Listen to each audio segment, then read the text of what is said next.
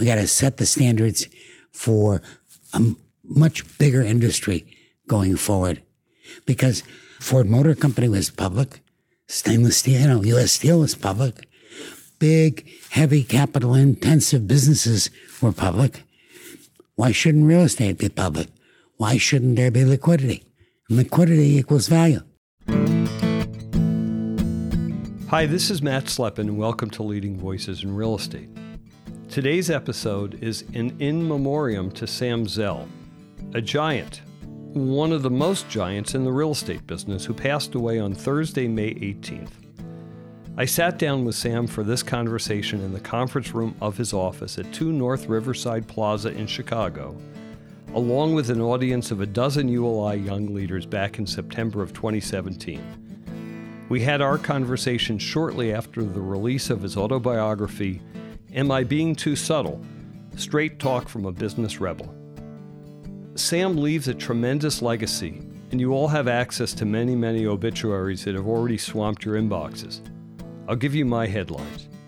Sam's most important contribution to our business was his embracing the REIT model for several of his businesses, and then becoming the REIT world's biggest advocate, tirelessly promoting and helping mainstream REITs into the public capital markets.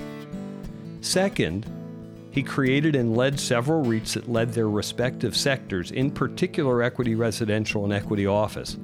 Companies that were both at the forefront of the thesis that scale would help institutionalize a business that had to that point been largely a business of collecting separately structured and incentivized partnerships. These two points, institutionalization both of capital and operating platform, as our listeners know, is an ongoing theme of this podcast. If you had to put that transformation of the business on one person, that would absolutely be Sam. Huge contribution. And by the way, check out the Leading Voices interview with the current CEO of Equity Residential, Mark Parrell, back in July of last year. We also cannot miss the Sam persona, which is how he might largely be remembered. Sam was a frequent, outspoken, hilarious, controversial, brilliant speaker whose gravel voice, blue jeans, and F bombs are legendary. He was a frequent industry speaker as well as popular culture talking head. I heard him most recently only about three weeks ago at the Berkeley Fisher Center for Real Estate Conference at Pebble Beach. As always, he just spoke his mind and spoke his truth. I had the privilege first of working with Sam on a search years ago for the CEO of one of his portfolio companies, and then doing this interview in his office back in 2016. Many of the things we do today in the real estate business we do because of the trail blazed by Sam Zell. Thank you, Sam. If you have comments, questions, or would like to get in touch about our work on the human capital side of the real estate business at ZRG Partners, please email me at mslepin at zrgpartners.com. This is definitely one of those episodes to share with a friend. Please enjoy this revisit of our conversation of Sam Zell, who passed away last week. Today, we're talking to Sam Zell, a man who needs no introduction in the real estate business. So I think we're just going to dive in on the conversation. I did get to read your book on the airplane last night. I'd started it before, and as I described to these guys, some books you kind of push against the wall to read it. You have to get through it, and it's a little bit of a drag. And this was like a warm knife through butter. It was fun, it was enjoyable. And since I know you a tiny bit and I know all about your world, it was just a total pleasure to read this. Thank you.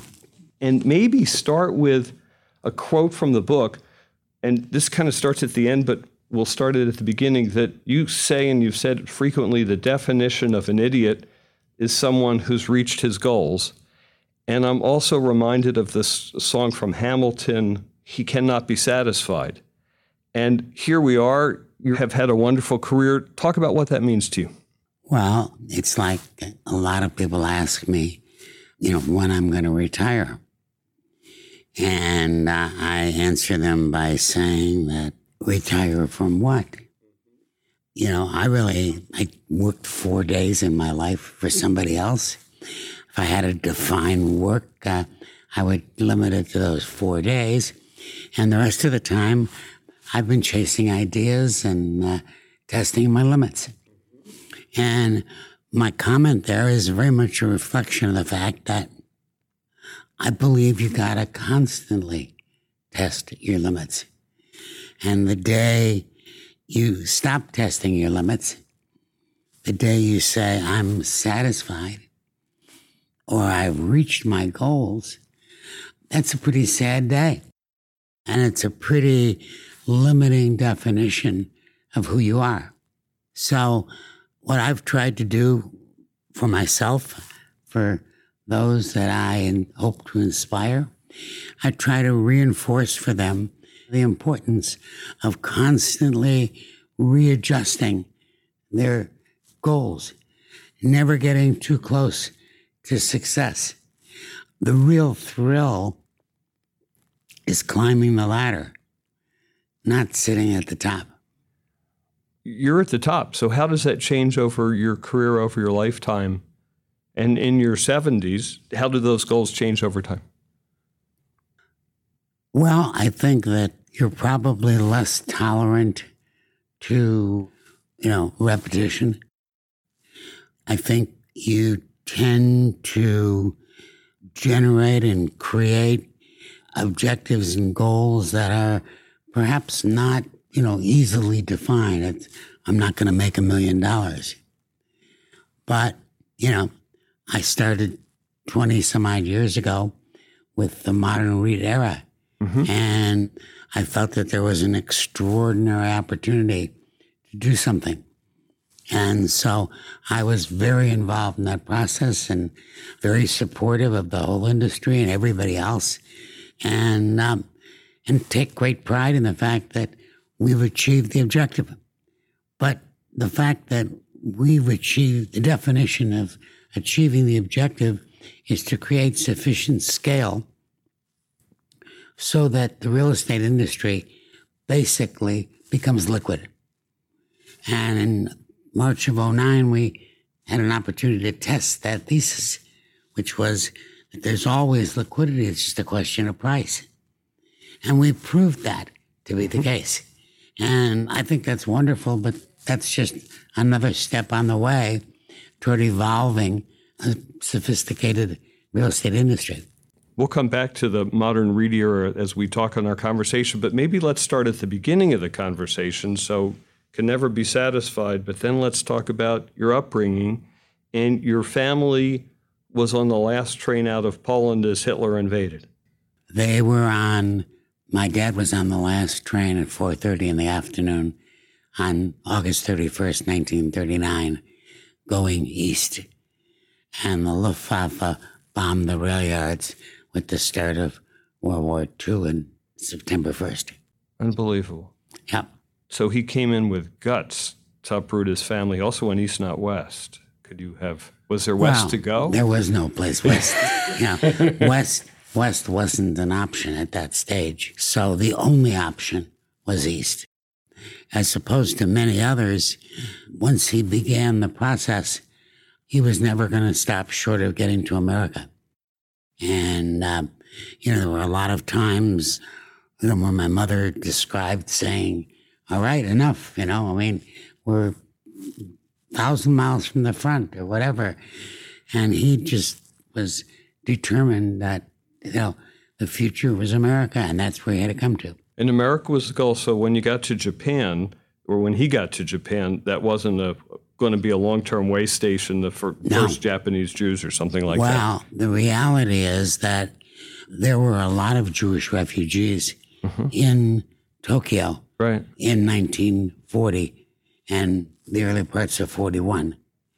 And most of them were trying to get visas to the United States. As a result, the U.S. Embassy in Tokyo was a mess. He basically concluded that what he needed to do was go to Kobe, which was not too far away, where there was another embassy where nobody was there. Keep going. Right. You know, it kind of follows the thesis of my book, which is competition is great for other people. but when you want to get something done, the less competition you have, the better. And that's how he got out. And most of the rest of the refugees ended up spending the war in Shanghai mm-hmm. which is where the Japanese deported them to. Let's drill down on it a little bit because there's some folks who came out of the crucible of the Holocaust, either first generation or second generation, had tremendous, unbelievable success. My father in law escaped. He hid in an attic during the war, so he was the successful Anne Frank, I guess. But it broke him in some ways. It was really hard. He never kind of recovered from that. But for you, it was a big driver. Well, I mean, I was born in this country, mm-hmm. you know, 90 days after my parents came here. So for me, it was growing up in a truly uh, immigrant's household, an immigrant that maybe is different than today's immigrant, I don't know. But his attitude was that he was the luckiest guy in the world, that he had gotten this extraordinary opportunity to come to the United States and start over again, to benefit from the enormous land of opportunity. He used to refer to it, you know, as the streets are paved with gold. From his perspective, and he therefore influenced me, there was just an enormous appreciation for the American people, the American system, uh-huh. how lucky we were to be able to recreate our lives in this environment. And he drove pretty hard. One of your comments was he didn't make anything easier or softer. It's and it, yeah, it's, that wasn't. You know, he. I mean, let's let's you know let's face the reality that at age 34, he had to make a life and death decision. Mm-hmm. He had a wife, a two year old daughter, had, you know, a very significant number of aunts and uncles and brothers and, um, you know, huge, happened, happened to be a huge family. One of the reasons that he was on that last train was he moved my mother and my sister, came back and tried to convince other members of the family to go with him. And nobody was willing to go, which basically, you know, connects to my overall feeling that, you know, immigration is what this country is built on. Uh, it's immigration is also very self-selective.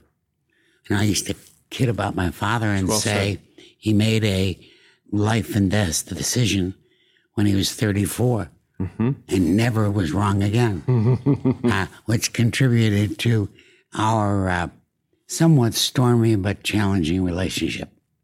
So while you're still at home, you became an entrepreneur because you discovered Playboy magazine and, and maybe you discovered scarcity and discovered how to at the time, I think I called it Naked Women.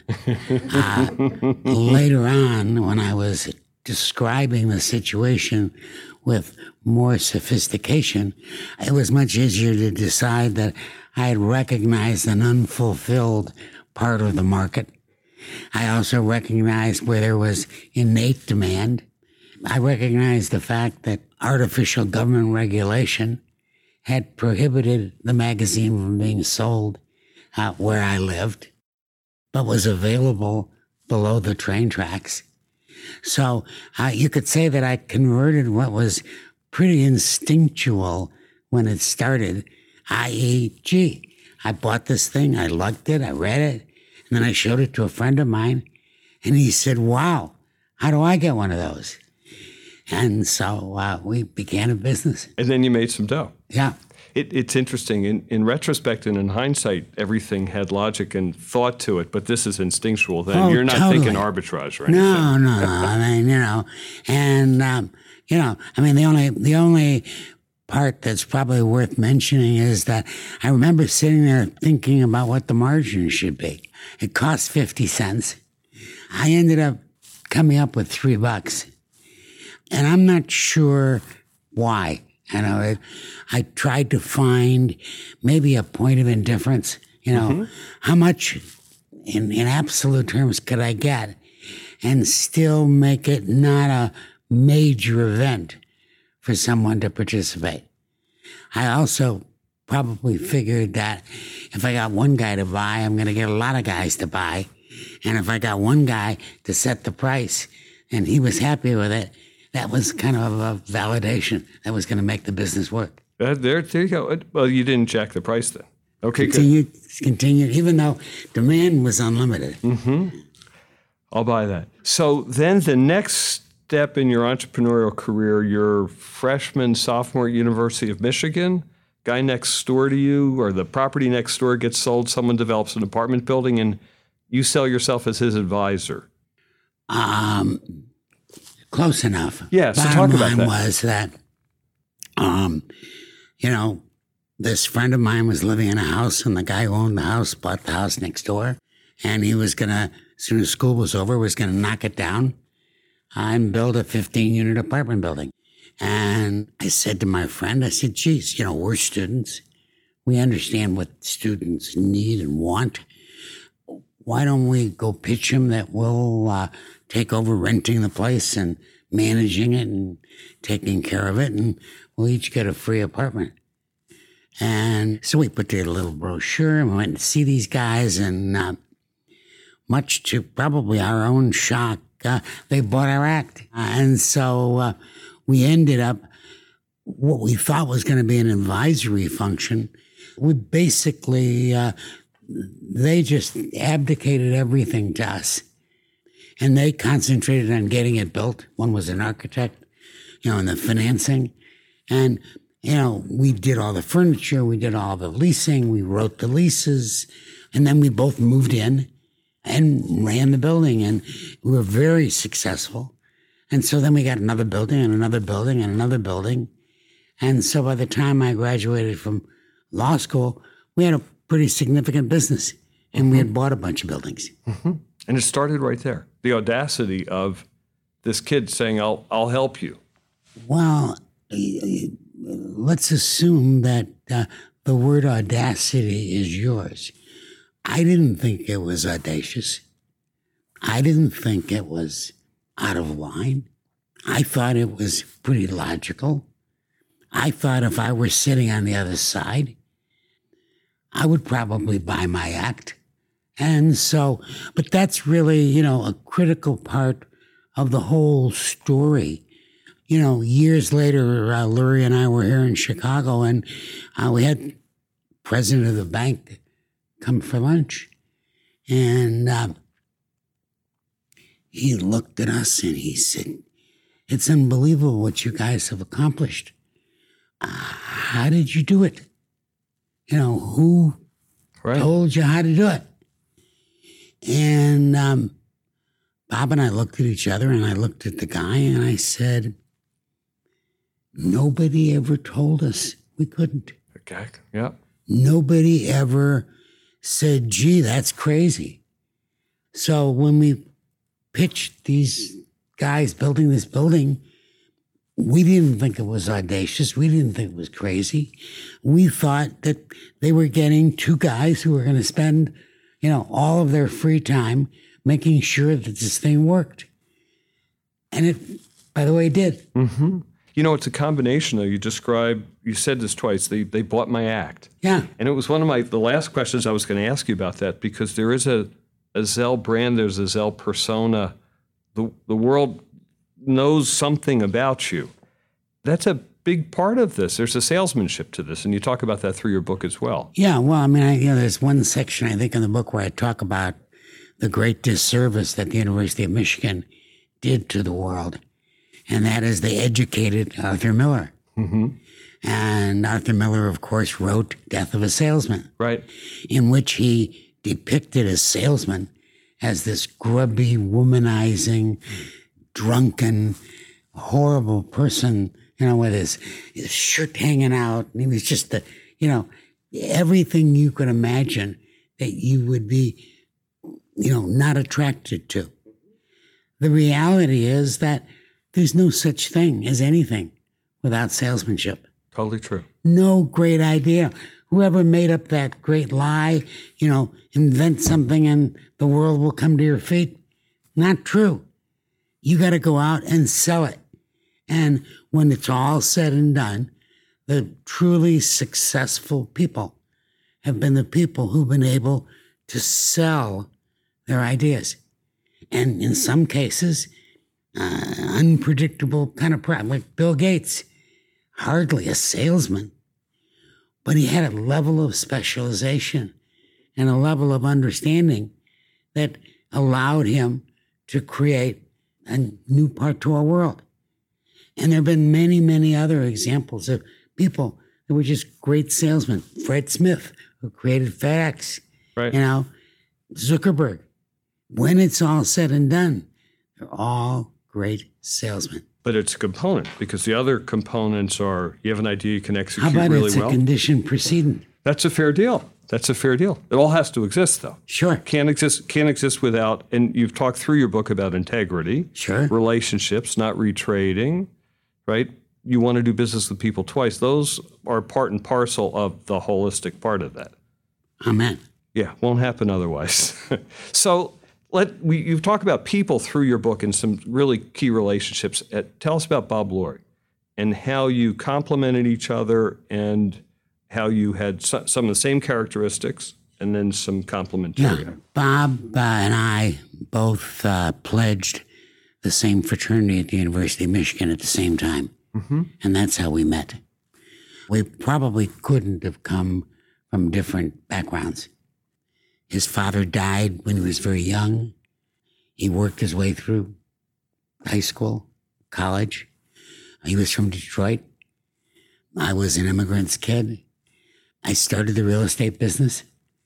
And Bob came to me one night and said, You know, what you're doing is really interesting. I'd be interested in participating. I said, Well, if we had a chance to expand, I'll call you. He was our first employee. Mm-hmm. Uh, eventually, when we sold the business uh, before coming back to Chicago, I sold the business to him. And, um, you know, the, the kind of last quote was, when you get tired of uh, screwing around and you want to come play with the big boys, call me. Now, obviously, that was, uh, you know, somewhat eu- hubristic in nature. And it was kind of an, a sense of arrogance that it kind of never dawned on me that I wouldn't be successful. Didn't even dawn on me. Um, so when he called three years later, he said, "Last, you remember the last thing you said to me?" And I said, "Yes." And he said, "I'm ready." I said, "Fine, come on." And he came to Chicago, and we built our relationship and built the business. And how did what did he bring that you didn't have?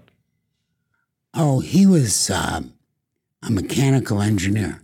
You know, I was the salesman, the guy who operated from the gut, the rainmaker, and Lurie would stay up all night until the two columns balanced. Mm-hmm.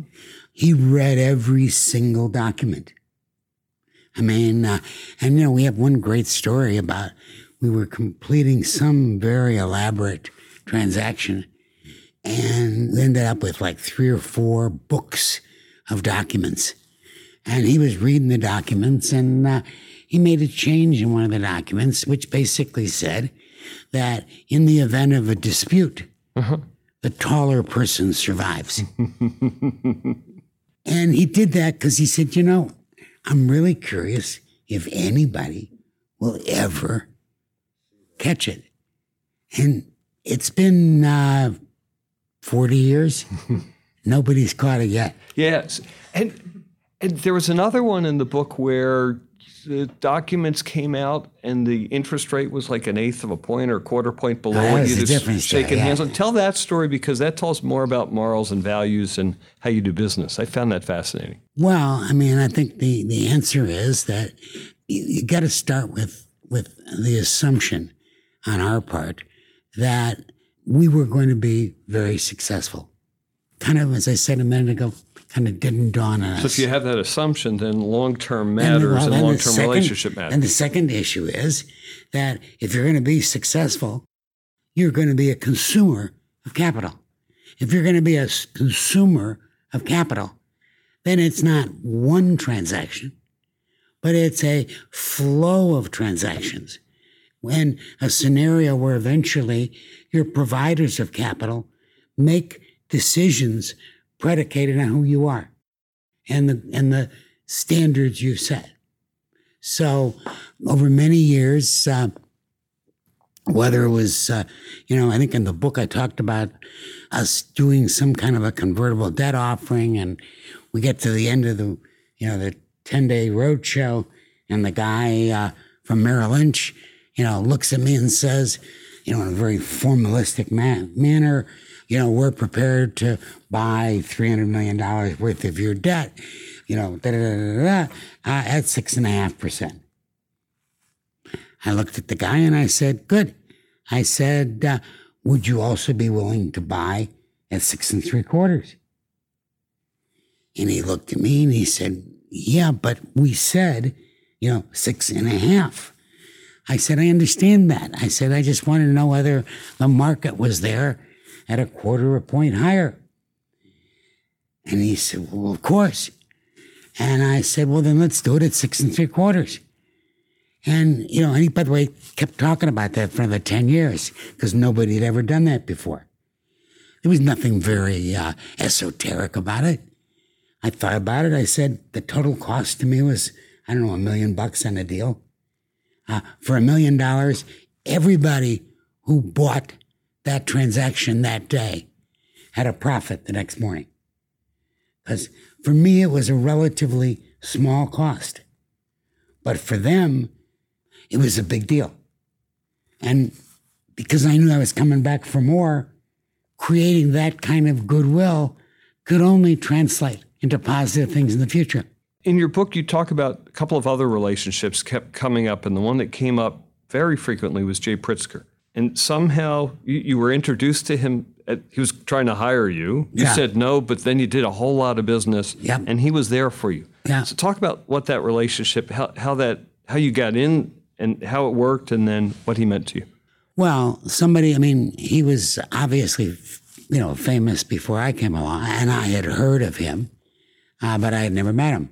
And I was 29, and this friend called me and said, You know, I was with Jay yesterday, and you really ought to go meet him. Uh, he's trying to hire a, a, young lawyer, successful entrepreneur under 30. I said, if I met all those characteristics, why would I want to work for him or anybody else? he says, come on, go meet him. So went and meet, met him the next morning. And there was a real uh, instant connectivity. And we ended up, I ended up spending the whole day there. Just sitting at his desk and he fielded phone calls and was doing deals. And I just sat and listened.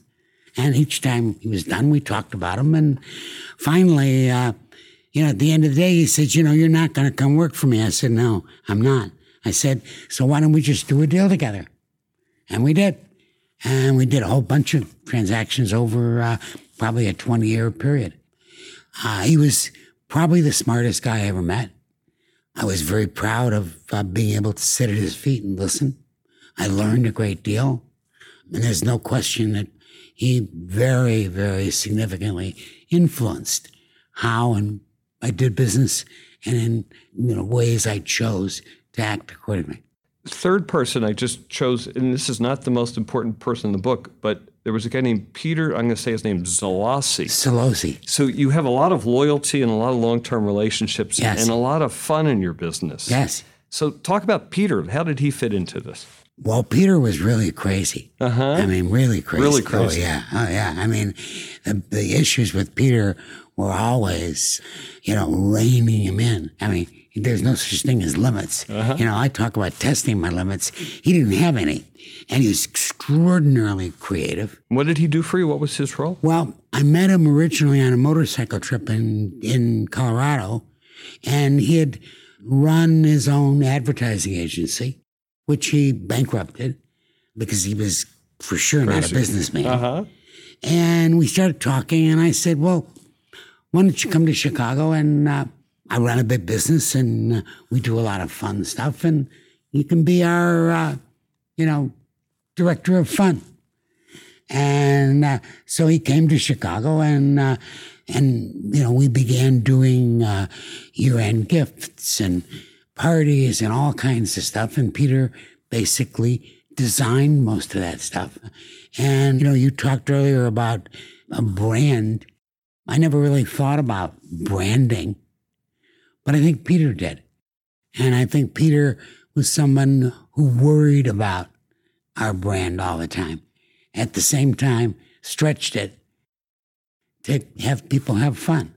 You know, I kind of hid under a rock until about 1985 when I started getting involved in public companies. And the Wall Street Journal interviewed me for a front page article in uh, November of 1985. And so I sat with this lady and we talked and we talked about culture and ideas and the way we were running our business. And I said, you know, it's kind of real simple. If it ain't fun, we don't do it. And uh, then the article came out and, and it said, you know, if it ain't fun, we don't do it. And the next day, the office boys at this office came to work wearing T-shirts that said, "If it ain't fun, we don't do it." so you're famous in the industry in the world for wearing blue jeans, which we're there today, which is good news. Sure. So the listeners know that. But your book talked about jumpsuits. Yes. I don't know what a jumpsuit is, and I think it talked about wearing a yellow jumpsuit to a meeting. So yeah, it was red. Red jumpsuit. Yeah. yeah. What? It, what is a jumpsuit? Well, it's kind of a one piece. Uh, just like what you think it is for yeah, a guy. Yeah. Well, it, uh, you could call it gruesome. It wasn't gruesome. um, it was, you know, it's very simple. If you're really good at what you do and you dress funny, then you're eccentric. You're eccentric. It's cool. If you're not so good at what you do and you dress funny, you're a schmuck. so our whole goal was freedom, you know. And Lurie, by the way, wore the exact same thing to work every single day. Work boots, Levi's 501, plaid shirt. Every single day. As a matter of fact, about seven or eight years before he died, he, as, as he was wont to do, he started worrying about the fact that maybe these manufacturers would stop making them. And so he went and bought, you know, 10 years supply of each of the three things that he wore every day. I love it. Uh, I had the chance this morning. I walked by Millennium Park and I saw the Lurie Gardens. And, yes. Uh, thinking of you, of course, because of today, but really interesting. So, upon that is built an empire. And so, I want to talk about two things concurrently. Um, one is kind of the, are the companies that you've built that have lasted, and then two's the modern REIT era, and, and they go hand in hand. And so, talk about how going public became the answer for you and how it became the future for those businesses? Well, I think that I was very fortunate in that although I was building a major real estate empire, back in 1980, Lurie and I sat down and talked about it, and we didn't like the commercial real estate market. And we thought that our success was very much a function of the fact that we were good businessmen real estate happened to be the, the discipline, but our success or failure were ultimately going to be on whether or not we were good businessmen, whether we under, understood supply and demand and market share and all the other elements of what business is. And so in 1980, we said, you know, what we really should do is we should diversify. And between 1980 and 1990, we ought to go from 100% real estate to 50 50. And that's what we did. In the process, because we were doing non real estate, we ended up involved in the public markets. And we learned how money was, was, was raised, how the public markets worked, uh, what the expectations were, etc. So when the end of the 80s came and the real estate world was bereft of capital. You know, insurance companies were gone, the banks were gone, pension funds weren't there. There was no money. And yet, it's a very capital intensive industry. The obvious only last resort was the public markets. And I was fortunate in that I had already had 10 years of public market experience. So, whereas most of the other people in the real estate world had to really understand what it meant to be public. I had already been to the movie. I mean, mm-hmm. I gave a speech in October of 1993 to NAREIT in which I laid out the future of REITs and the future of the business. And I started by talking about driving around in 1984 and seeing a bumper sticker in Houston that said, Please God, give us one more oil boom. We won't screw it up this time. well, my message to the real estate industry is the same. We had basically, you know, trashed the public markets. That's because the private markets were so much more attractive. So by the time it got to the public markets, as opposed to the original intent of the REIT Act in 1958 was for Ma and Pa to have an opportunity to buy corporate real estate, it became the home of secondary real estate, secondary real estate players until 1991 too, when there was no secondary anything. And the public markets became the only ones. And they called for accountability, predictability, and transparency. They called for continuity, not one time gains. They called for a level of connectivity with their investor base that most of these guys had never had any experience with. And in fact, thought it was an intrusion. But the reality is, from day one, my view of it was they're giving me capital. If they're giving me capital, then I made a deal with the devil. And I have to respond to and be sensitive to their needs going forward. And then this worked for your companies. So you started the largest apartment REIT, manufactured housing, mobile home, office. And then also you were doing this on behalf of the industry. So it's yeah. helping your guys, but you're also helping the industry as a leader. I was uh, head of NAREIT. I was the head of the trustees for 94 and 5, but right in the critical part of yes. taking it. Because, see, NAREIT before the modern REIT era was a very small, very limited group of guys whose sole goal was preserve the 1958 law. Nothing else mattered. I took it and said, this is the future of the real estate business. This is liquid real estate. We got to do this right. We got to set the standards for a much bigger industry going forward because there's no reason that Ford Motor Company was public, stainless steel, you know, U.S. Steel was public, big, heavy capital intensive businesses were public. Why shouldn't real estate be public? Why shouldn't there be liquidity? liquidity equals value. Huge deal.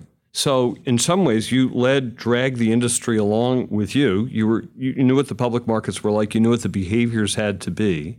So I, kind of, I think drag might be too strong a word.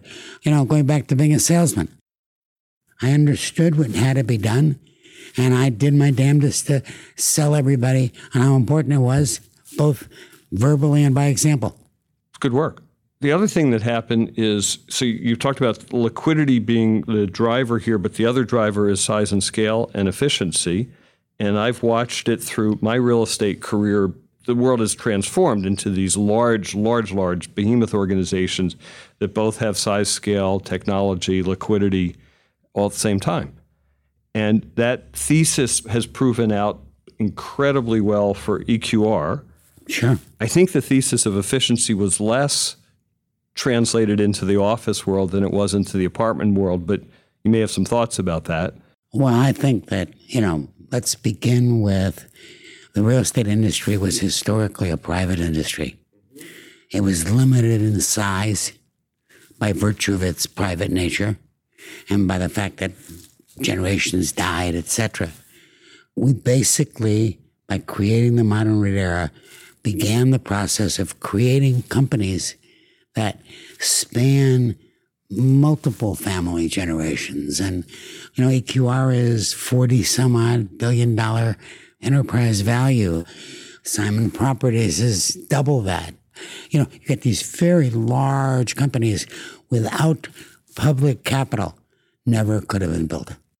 But by virtue of taking public capital, they are different than the classic real estate models.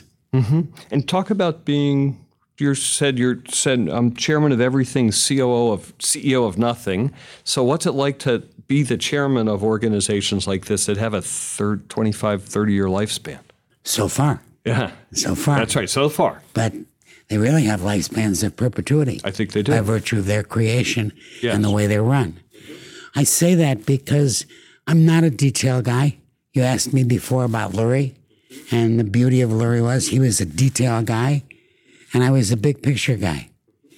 Being chairman of these companies is both rewarding and I can make a difference.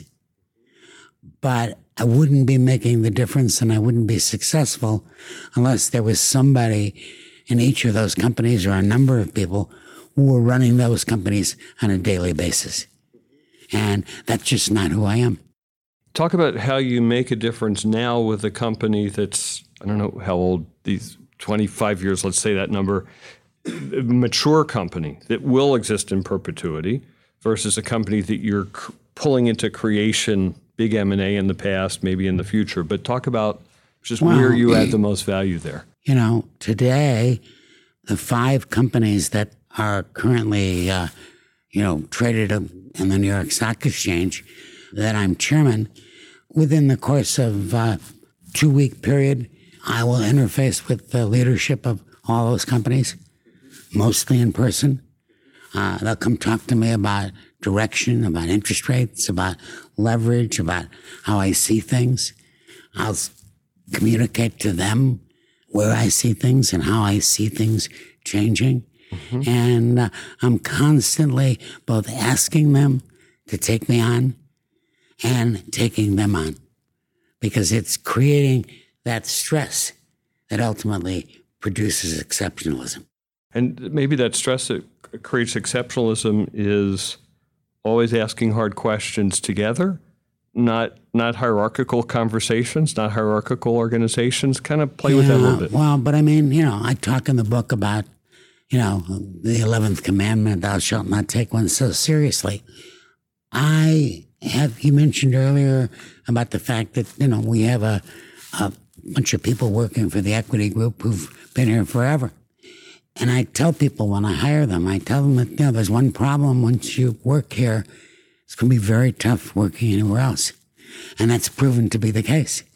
And it's proven to be the case because this is an open environment.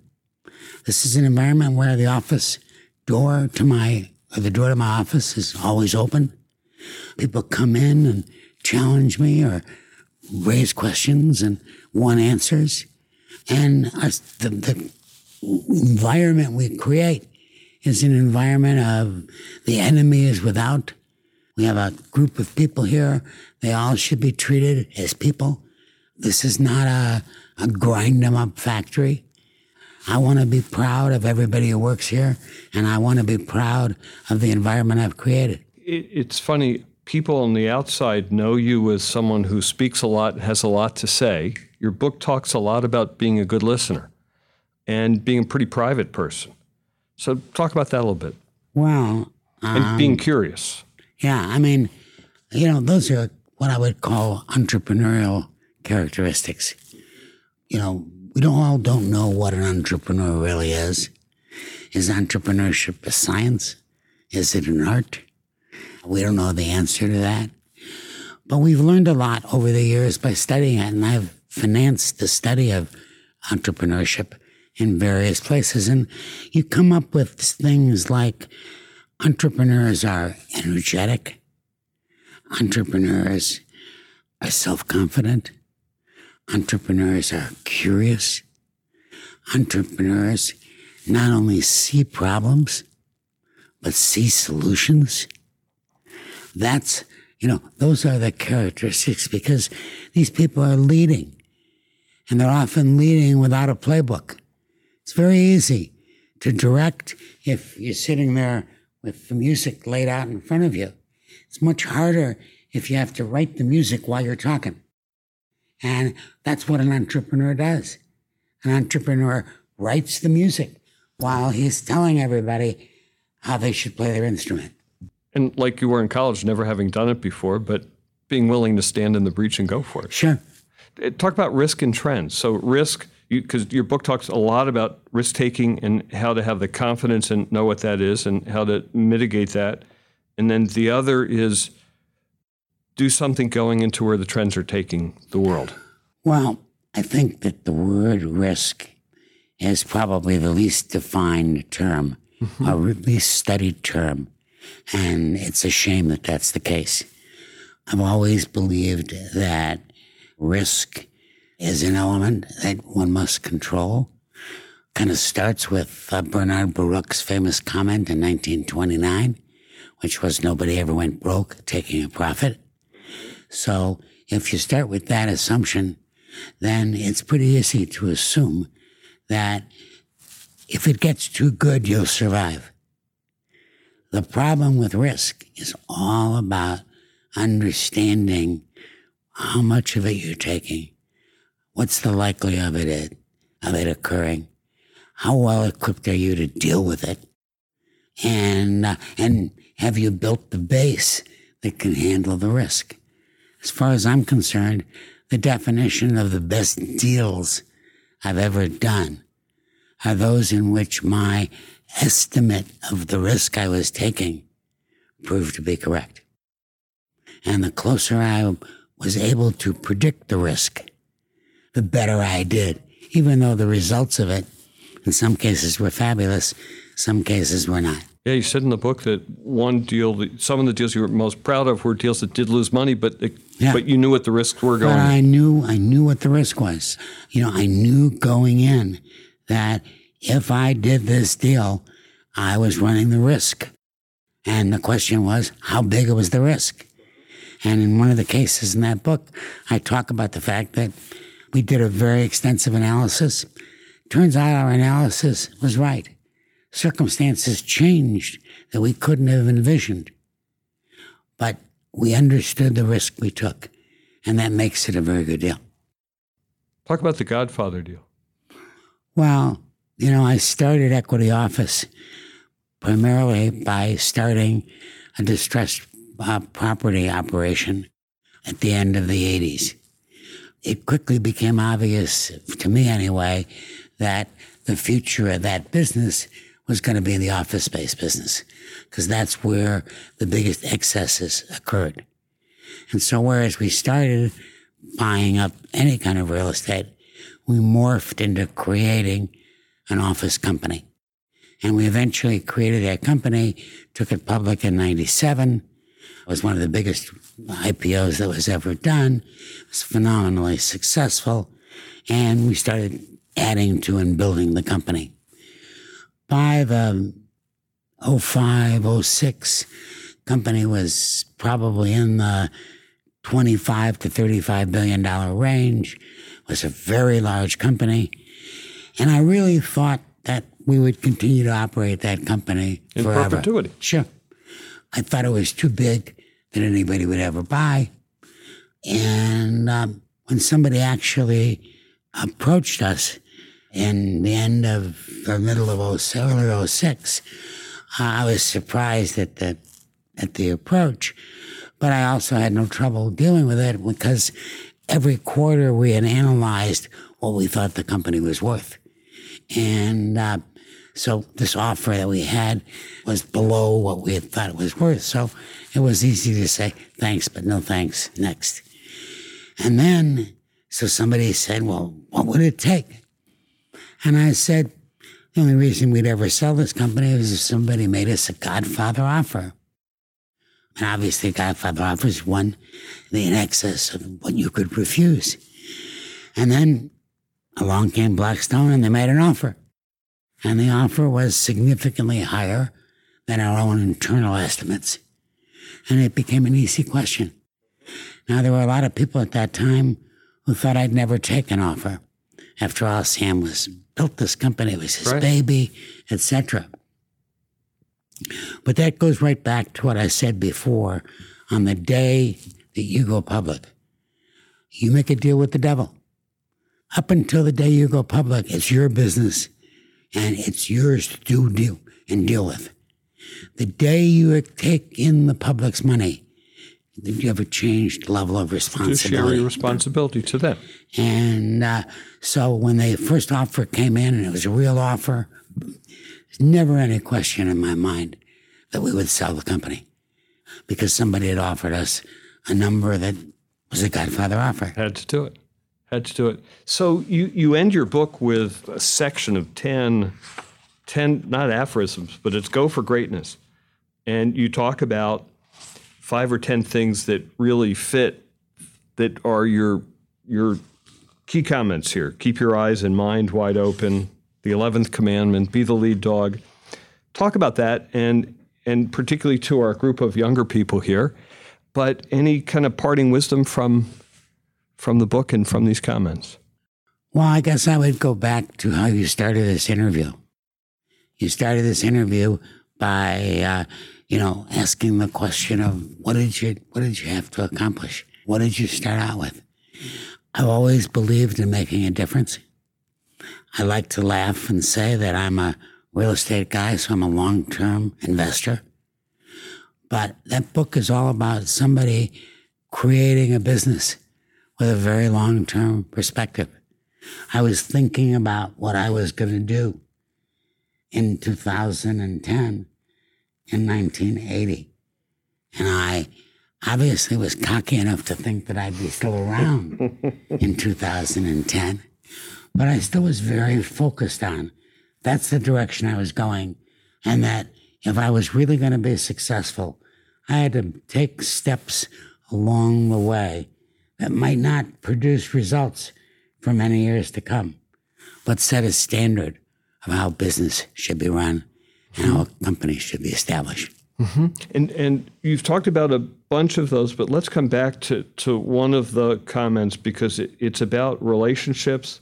It's about uh, how to behave with people. In the book, you you give an anecdote about someone who said you were about to do a deal with them, and he said, "Well, congratulations! I look forward to doing this deal, but no one's ever done a second deal with me." Who who would I'll say never that? forget that. I'll never. I, He was I just- bragging too. Yeah, he was bragging. I mean, I sat there and this guy introduced himself and said hi and said, I'm happy you're here. And, but I want you to know that no one has ever done a second deal with me.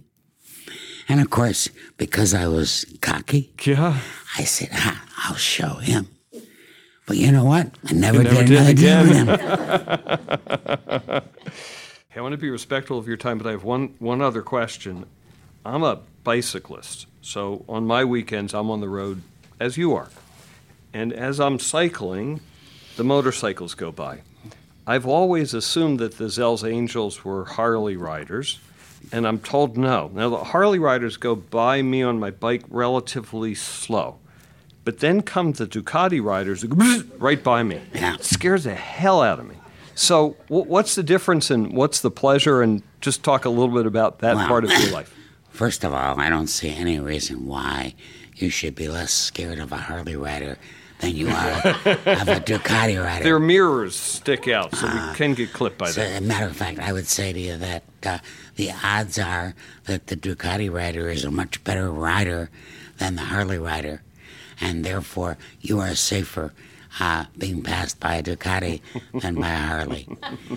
Um, you know, I tell people that uh, you know Harleys are for parading, and Ducatis are for riding. Um, I ride motorcycles as a sport. Um, I go all over the world looking for twisty, turny roads. Uh, the definition of how good a day I had was how little did I ride on a straight road. Uh, to the extent that I don't ride on, I just came back from a week in Tuscany. I don't think I rode on a straight road while I was there for don't a have week. and it's fabulous, okay? But, you know, as, as I'm sure you find out when you ride your bicycle, Yeah. um, riding alone, um, to me anyway, is the definition of freedom. Yep.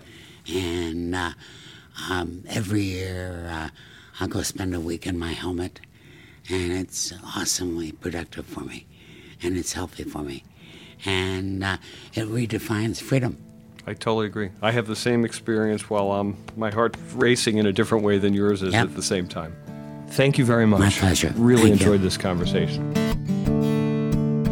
I hope that you enjoyed today's episode. Please remember, if you're enjoying Leading Voices, to share an episode with a friend or get them to subscribe. If they're podcast wary and not sure how to find and subscribe on their phone, go ahead and take their phone in your hand and subscribe for them. And add another few of your favorite podcasts to their list to get them started. They'll thank you for it. You can also find episodes of the show on our website, which you can find at zrgpartners.com slash leading voices. And if you have comments or discussion about this episode or leading voices in general, or if you're seeking help in real estate human capital solutions, recruiting or consulting especially, please contact me at msleppen at zrgpartners.com. Thanks for being a listener to Leading Voices.